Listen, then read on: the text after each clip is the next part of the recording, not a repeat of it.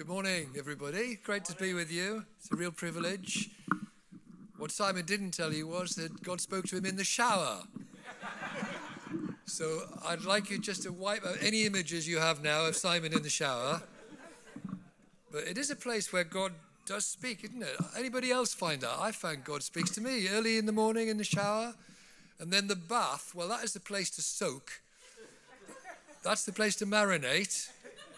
Um, but the shower, that's where God really does speak sometimes, wonderfully. It's a privilege, such a privilege. My wife and I come to the 9:30 meeting normally, so I, have never been here to uh, an 11:30, so it's really lovely. I'll be meeting quite a lot of you for the very first time.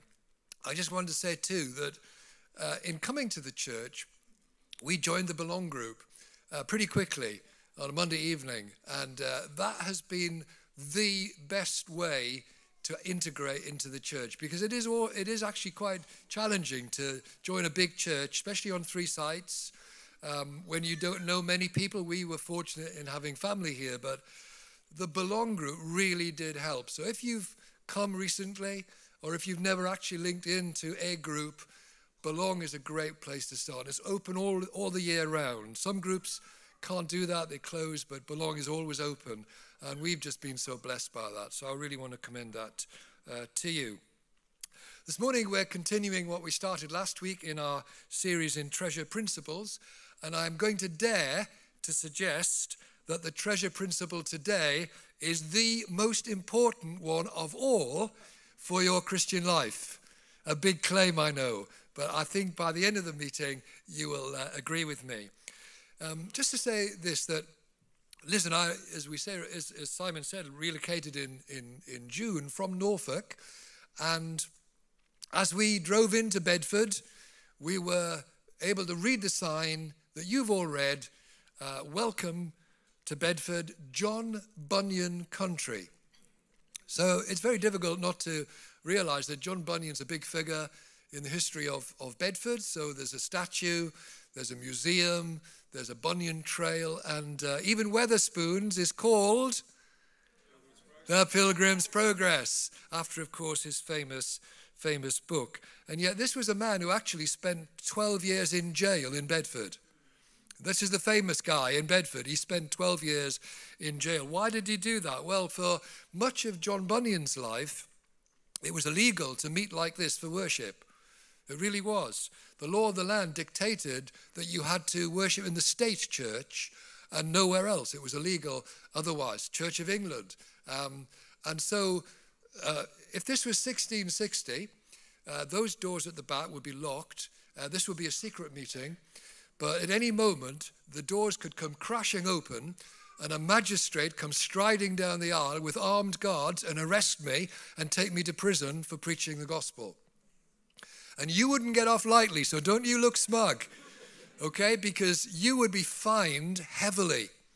Some of your property would be confiscated. And actually, most of the congregation in 1660 were poor anyway. And so it was a very serious thing. You know, in this country, we are so blessed to have freedom of worship. In many nations, still, it is like it was in 1660 here, only without the state worship. Okay, so John Bunyan was arrested 12 miles away from here, preaching in a field to a bunch of Christians. And uh, he was put away for 12 years. And at any time, uh, in his early stages, he could have been released. But he said, If you release me, guess what I'm going to do? I'm going to preach the gospel again. So they kept him in prison. And prisons in the 17th century uh, were pretty grim. They were dark, they were dirty, they were insanitary. They were overcrowded. There was no heating. So in winter, can you imagine the kind of last few weeks? In winter, it was, it was pretty bad. There was no beds to sleep on. You slept on the stone floor uh, with straw. Uh, the diet was very poor. You had to try and get a supplement. Your family or friends tried to supplement your diet, and it was not unusual for prisoners serving a sentence to die in prison. And for some of this time, John Bunyan, 12 years, for some of this time, he had the threat uh, of deportation hanging over him because a lot of Christians, ch- church leaders, and, pre- and preachers were deported to the Americas to work on plantations. And actually, for some time, John Bunyan was even accused of treason, and he had the gallows overshadow him. And so, those of you who've read anything about John Bunyan will know that in his early life, he had real mental health issues. If you read Grace Abounding to the Chief of Sinners, it's a harrowing read because he admits very openly the agonies of mind he went through as a, as, a, as a young man and as a young Christian. And you would say, wouldn't you, prison, John Bunyan, is going to finish you off. It's going to be the death of you, John. You're not going to survive this. And yet, it was the exact opposite. In prison, he drew closer to Jesus and knew Jesus more richly than he'd ever known before. He soaked himself in the Bible, soaked himself in Scripture, so that he could write this, and I quote Jesus Christ was never more real or apparent than now. Here I have seen him and felt him. In that prison, in that grim 17th century prison in Bedford, Jesus, he found, was all he needed. Jesus was enough for every every circumstance. And that, my friend, is the treasure principle this morning. And that is the theme of our passage this morning. You know, John Bunyan and the Apostle Paul had a lot in common. They were very different characters and lived centuries apart, but their, their lives were both transformed by Jesus. They both were put in prison for preaching, and they both affected generations by their prison writings. So for Bunyan, it was, of course, the Pilgrim's Progress, but for the Apostle Paul, uh, several of his epistles were written from prison. We think Rome, at least four of them, including uh, Philippians. And it's chapter four of Philippians that we're dipping into for this treasure principle uh, today. And it's, it's, uh, it's a wonderful little passage. Paul is thanking the Philippians for a gift that they've sent. Uh, it's a very warm letter. His relationship with the Philippian church is probably the warmest of all, the, all his church relationships. They've supported his apostolic ministry from day one. Um, for a little while, there's been a separation because he's been in prison and they've had no opportunity to, to, to, link up with him. But that, that is not the case anymore. So, verse 10 of chapter 4 of Philippians I rejoiced greatly in the Lord that at last you renewed your concern for me. Indeed, you were concerned, but had no opportunity to show it. I'm not saying this because I'm in need, for I have learned to be content whatever the circumstances. I know what it is to be in need, and I know what it is to have plenty.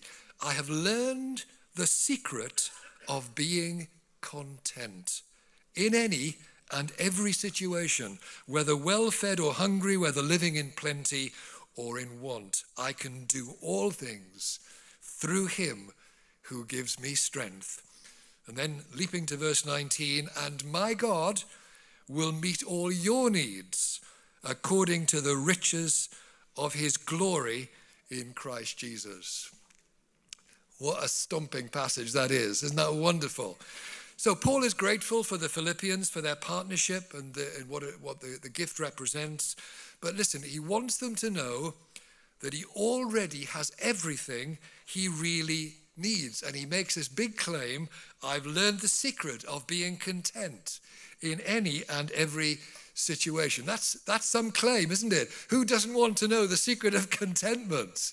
I mean, that is a wonder. I mean, people would line up if you were selling that, wouldn't they? They'd pay big money for the secret of, of contentment. Uh, but it's such an extraordinary claim that we need to ask a few questions about it. Sometimes, you know, you need to interrogate a, quest, a, a text uh, like line of duty or something like that. You need to sit down the Apostle Paul across the table and ask him a few searching questions. And so that's what I'm going to do with you this morning. Because God wants to speak to us today about this treasure principle that he's discovered. So the first question is Paul, what do you mean by contentment? What do you mean by contentment? Back in the uh, first century, the Greek philosophers discussed the secret of contentment when they were discussing the secret of happiness. But I don't honestly think personal happiness was very high on the Apostle Paul's agenda. When it comes to today, if you look up an English thesaurus, which gives you synonyms, if you look up contentment, it will come up with these kind of words. It will come up with words like comfort, satisfaction, complacency, pleasure, and ease. Is that really what Paul means? Does he really mean he's learned the secret of complacency? I don't think so, do you? I don't think so. In fact, that, that kind of language conjures up pictures of a, of a cat curled up in front of a roaring fire. That, that's contentment in, in terms of the English uh, thesaurus. But, but that's not Paul. He's a man on a mission. He's not a passenger on a luxury liner, is he? He's the captain of a battleship. He's on the bridge.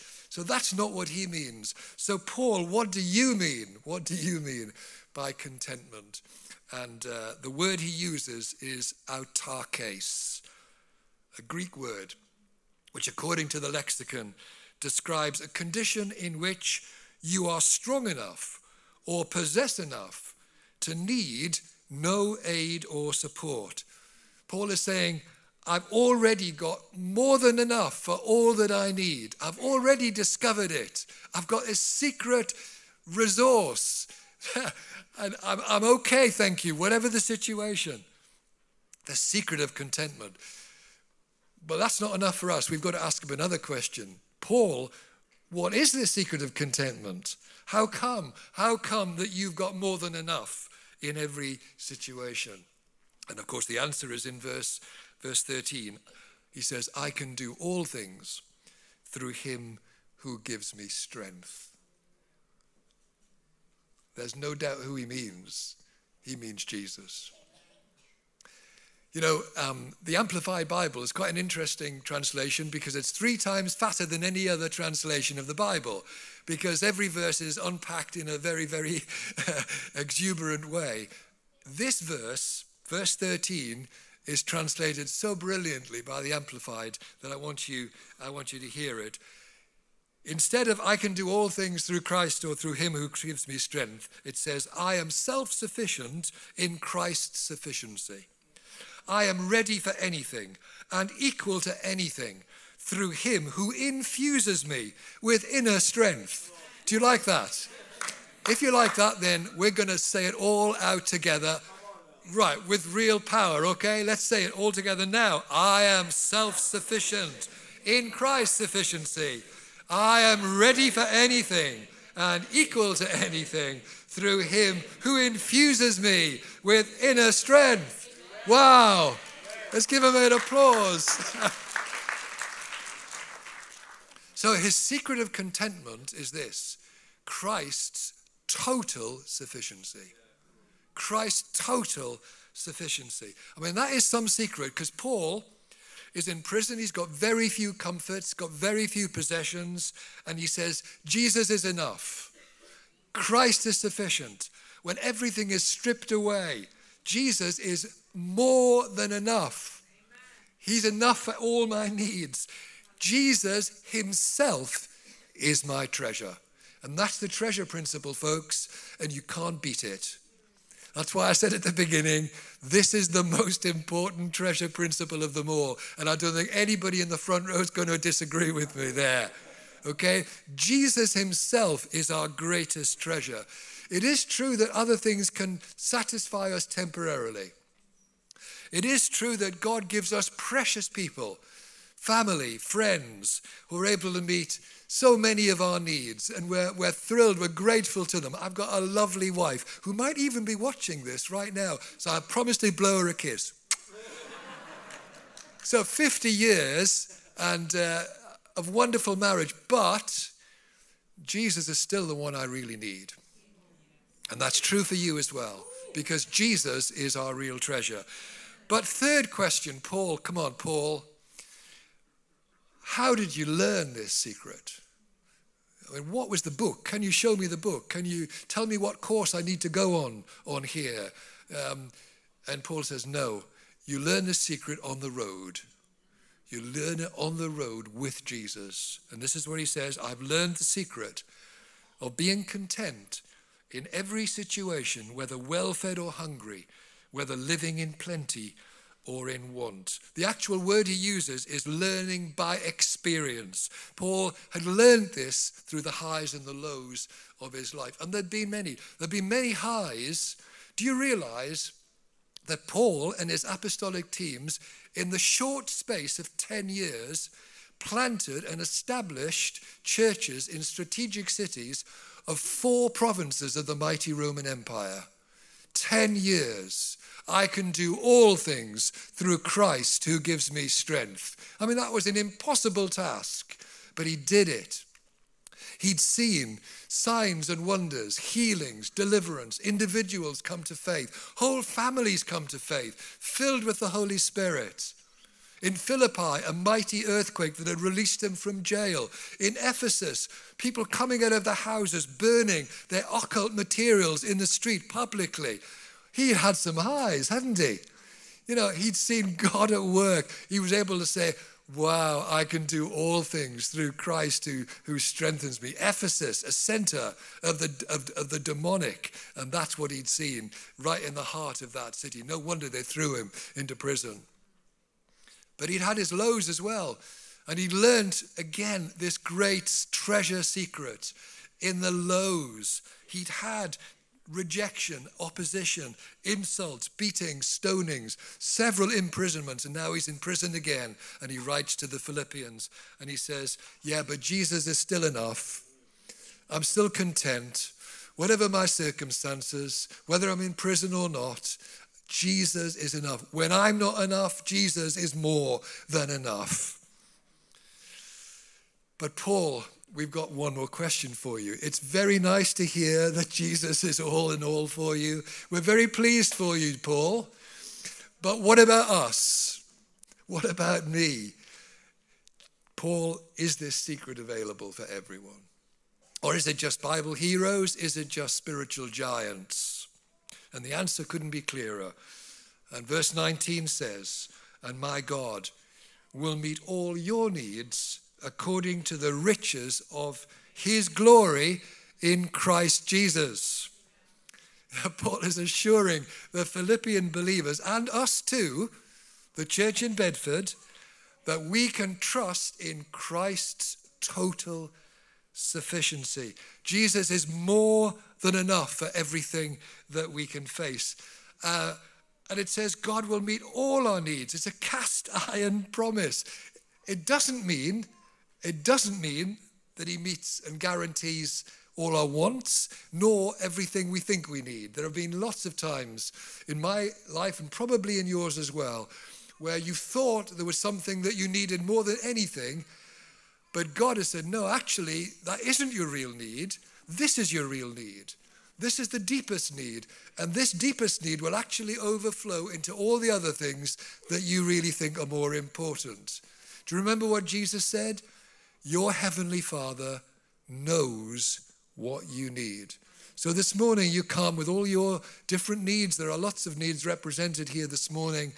And just, just know, Jesus has said this, and he says it to you again this morning. Your Heavenly Father knows what you need. He does. He knows what you really need the necessities. He knows what you really need, and He will supply what you really need according to the riches of His glory in Christ Jesus. Everything valuable, everything precious, everything worthwhile is found in Jesus. He's our greatest treasure. It's the treasure principle above all others. And please note something in the text. God doesn't simply say, he will meet our needs from these glorious riches, but according to. If somebody from the rich list, let's say Bill Gates, was to come up to you and promise you a gift from his great riches, it could be as little as a 10 pound note. But if he offers you something according to his great riches, the sky is the limit, folks.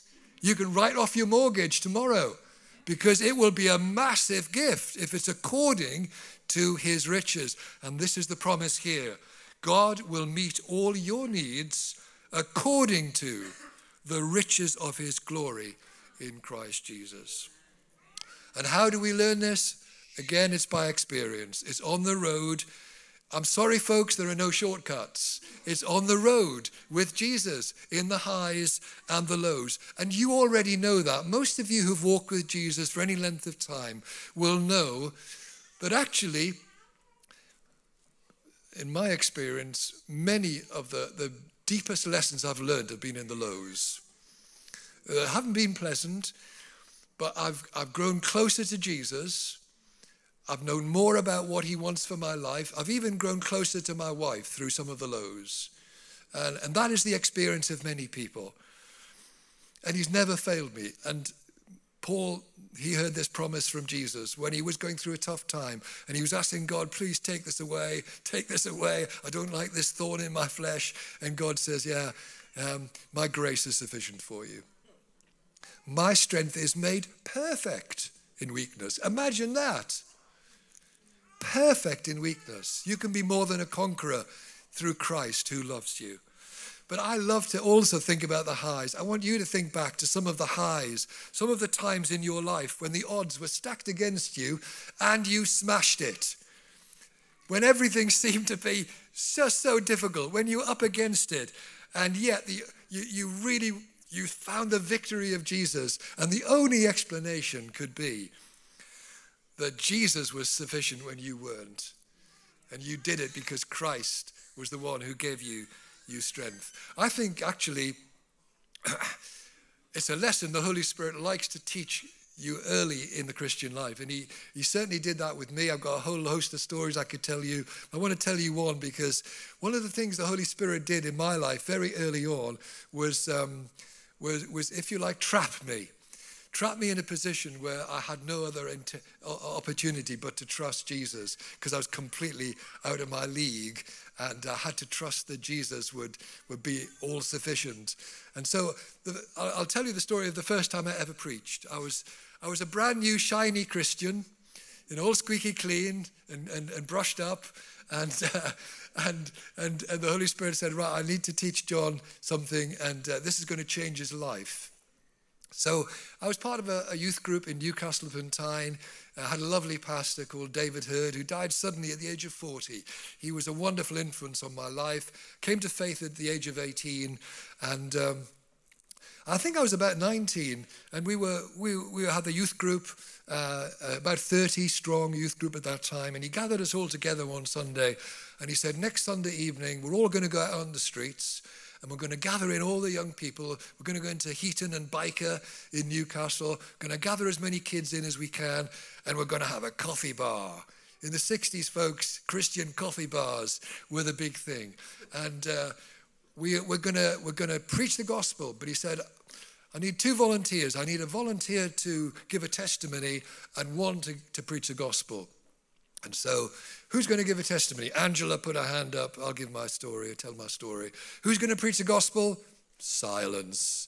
Total silence. Everybody looks at their, at their shoelaces. And then, little by little, everybody's head turns to me and looks at me in amazement because my hand has gone up. I, I still don't know who put my hand up. It certainly wasn't me because I tell you, I, I was a scaredy cat. I was a back row boy. I wouldn't say boo to a goose. I was basically, you know, I kept out of the limelight. I'd never done any public speaking. To be honest, in my teens, I had a big problem with blushing. And so, you know, the thought of, of standing up in public was, uh, was horrendous. Anyway, it was a done deal. I'd put my hand up. What could I do? David Heard thanked me very much and said, right, next Sunday, that was the that was a terrible week.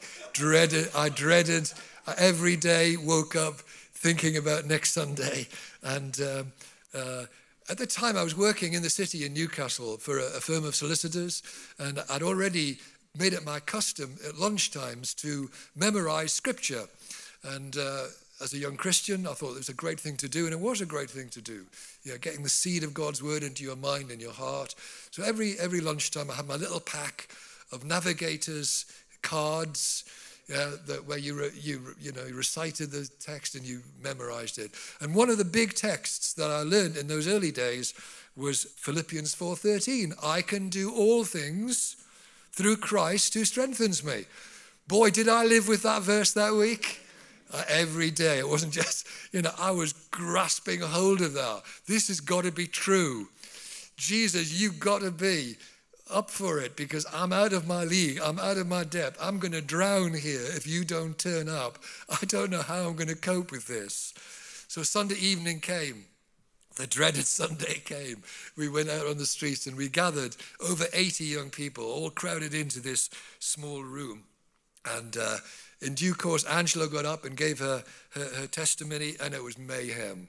It was absolute mayhem. There was all sorts of noise. There was stuff flying around. It really was a difficult, difficult situation.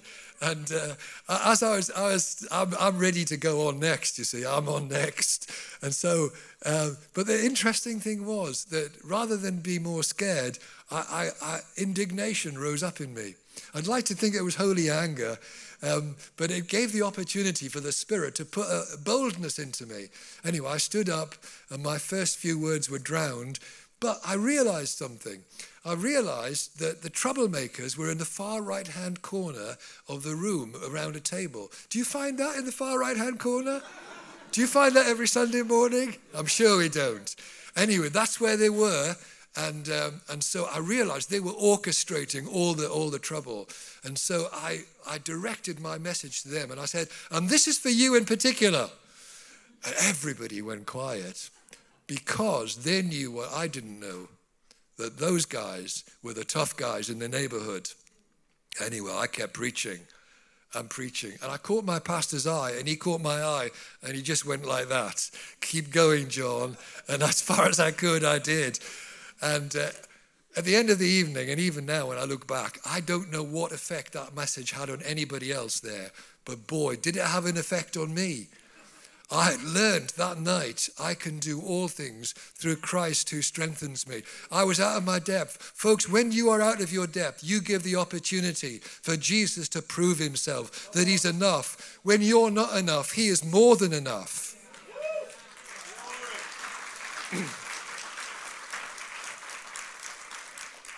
and that was life changing because my pastor six months later said, John, that night I knew what you would be doing for the rest of your life. I was 19, I'm 75 now. I've been preaching ever since. It was literally life changing. It is life changing to trust Jesus. It is life changing to come to that point where you realize He is enough. When you are weak, He is strong. When you are poor, He is treasure, pure treasure. My God will meet all your needs according to the riches of his glory in Christ Jesus. Holy Spirit, I, I ask you to open eyes and hearts and ears to this wonderful truth that you, Jesus, are all that we need. All that we need is found in you. Jesus, you are all that we need. You are treasure, pure treasure.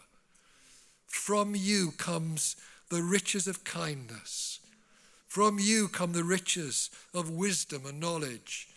From you, the boundless riches of Christ, the incomparable riches of your grace. Oh God, open our eyes and hearts. May we live, may each of us live this week in the knowledge that we do have treasure. We do have Jesus Himself, who is more than enough for every need. And Holy Spirit, this week, from this moment, open this treasure chest that is Jesus to meet needs here. You know our real needs. Just as we're, as we're in this position, I want to tell you, I, I once preached at a wedding from John 2 about the miracle at Cana of Galilee. And I said, miracles happen when Jesus is invited, and he's here now. And I invited people where they sat just to trust him for their particular need at that time. And then I proceeded. And I had a letter a few months later from a lady who had sat there that morning already having had diagnosed a brain tumor. A few weeks later, she saw her surgeon after, after further, further tests in preparation for surgery. And the surgeon said, there's no sign of the tumor anymore. It's gone. And she knew because faith had kicked in in that meeting. Faith had kicked in. Jesus is here. He is more than enough. He is the answer to my deepest need. He can do it. And in that moment, she trusted him for her need. Will you do that now? Whatever your need is, ask him, What's my real need, Lord? And meet it from the riches of your glory in Christ Jesus. Do it, Lord, in his beautiful name. Amen.